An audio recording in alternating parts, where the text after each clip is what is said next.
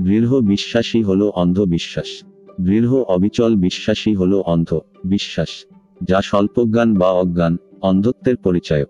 এই বিশ্বাসই হল যত নষ্টের মূল। সারা পৃথিবী জুড়ে মানব জগতে যত সমস্যা, যত অঘটন, যত সংকট, তার অধিক অংশের মূলেই আছে। বিশ্বাস বা অন্ধ বিশ্বাস অন্ধ, বিশ্বাসের অন্ধকার দুনিয়াটাকে যদি বদলাতে চাও, যদি জীবনকে জ্ঞানের আলোকে আলোকিত করে তুলতে চাও, তাহলে এখন থেকে বিশ্বাস কথাটাকে বিদায় দিয়ে বলো, ধারণা বা অনুমান অথবা আপাত আস্থা, আপাত সত্য, আর না হয় বলো, আপাত বিশ্বাস।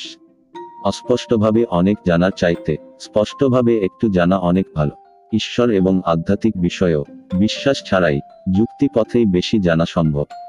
শুধু এতদিনের অভ্যাসটাকে পাল্টে, যুক্তিপথে সত্যানুসন্ধিৎসু মুক্তমন নিয়ে এগতে হবে আমাদের।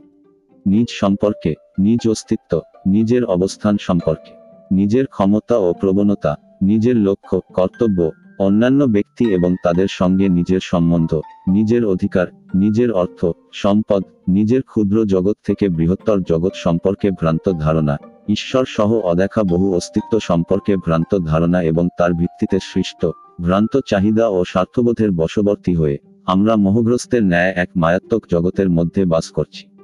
অনিত্যকে নিত্য ভেবে, ক্ষুদ্রকে সম্পূর্ণ ভেবে, যা নিজের নয় তাকে নিজের ভেবে, যে যা নয় তাকে তা, ই ভেবে ভ্রমাত্মক আমি কে নিয়ে সর্বক্ষণ মত্ত হয়ে আছি আমরা। যতক্ষণ না এই ভ্রমাত্মক দৃষ্টিকোণ থেকে বেরিয়ে এসে, নিজেকে এবং এই জগৎকে নিজেদের স্বরূপে আবিষ্কার করতে পারছি ততক্ষণ এই নরক, যন্ত্রণারূপ ভ্রমাত্মক, যন্ত্রণাম জীবন থেকে আমাদের মুক্তি নেই। ভ্রান্ত ধারণা, ভ্রান্ত বিশ্বাস ই আমাদের অধিকাংশ সুখ, অসুখ, দুঃখ, কষ্ট, অশান্তির কারণ। অন্ধবিশ্বাস, সাংঘাতিক সংক্রামক জীবাণুর চাইতেও ভয়ঙ্কর। মাঝে মাঝেই অন্ধবিশ্বাসীদের বলতে শোনা যায়, তাদের বিশ্বাস, যা আসলে অন্ধবিশ্বাস, এর বিরোধিতা করা নাকি তাদের ব্যক্তি, স্বাধীনতায় হস্তক্ষেপ করা। এখন, একজন অন্ধবিশ্বাসী কি তার বিশ্বাস শুধু তার ব্যক্তিগত ক্ষেত্রে, নিজের মধ্যেই সীমাবদ্ধ রাখে? না, তা রাখে না। তারা তা, যদি রাখত, তাহলে খুব বেশি সমস্যা সৃষ্টি হতো না। ঠিক ভয়ানক সংক্রামক জীবাণু দ্বারা আক্রান্ত মানুষের মতোই, একজন অন্ধবিশ্বাসী, তার সন্তান এবং নিকটজন সহ তার চারিপাশের বহু মানুষের মধ্যেই তার অন্ধবিশ্বাসের সংক্রমণ ঘটাতে সদা তৎপর থাকে। আর এইভাবেই ক্রমাগত মানব সমাজের সাংঘাতিক ক্ষতি করে চলেছে তারা। ভ্রান্ত ধারণা, ভ্রান্ত বিশ্বাস ই আমাদের অধিকাংশ সুখ, অসুখ, দুঃখ, কষ্ট, অশান্তির কারণ।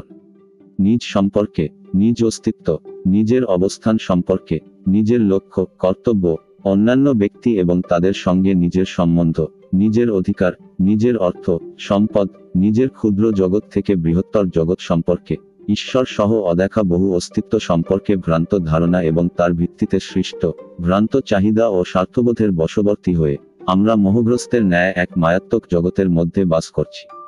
অনিত্যকে নিত্য ভেবে, ক্ষুদ্রকে সম্পূর্ণ ভেবে, যা নিজের নয় তাকে নিজের ভেবে, যে যা নয় তাকে তা, ই ভেবে ভ্রমাত্মক আমি কে নিয়ে সর্বক্ষণ মত্ত হয়ে আছি আমরা।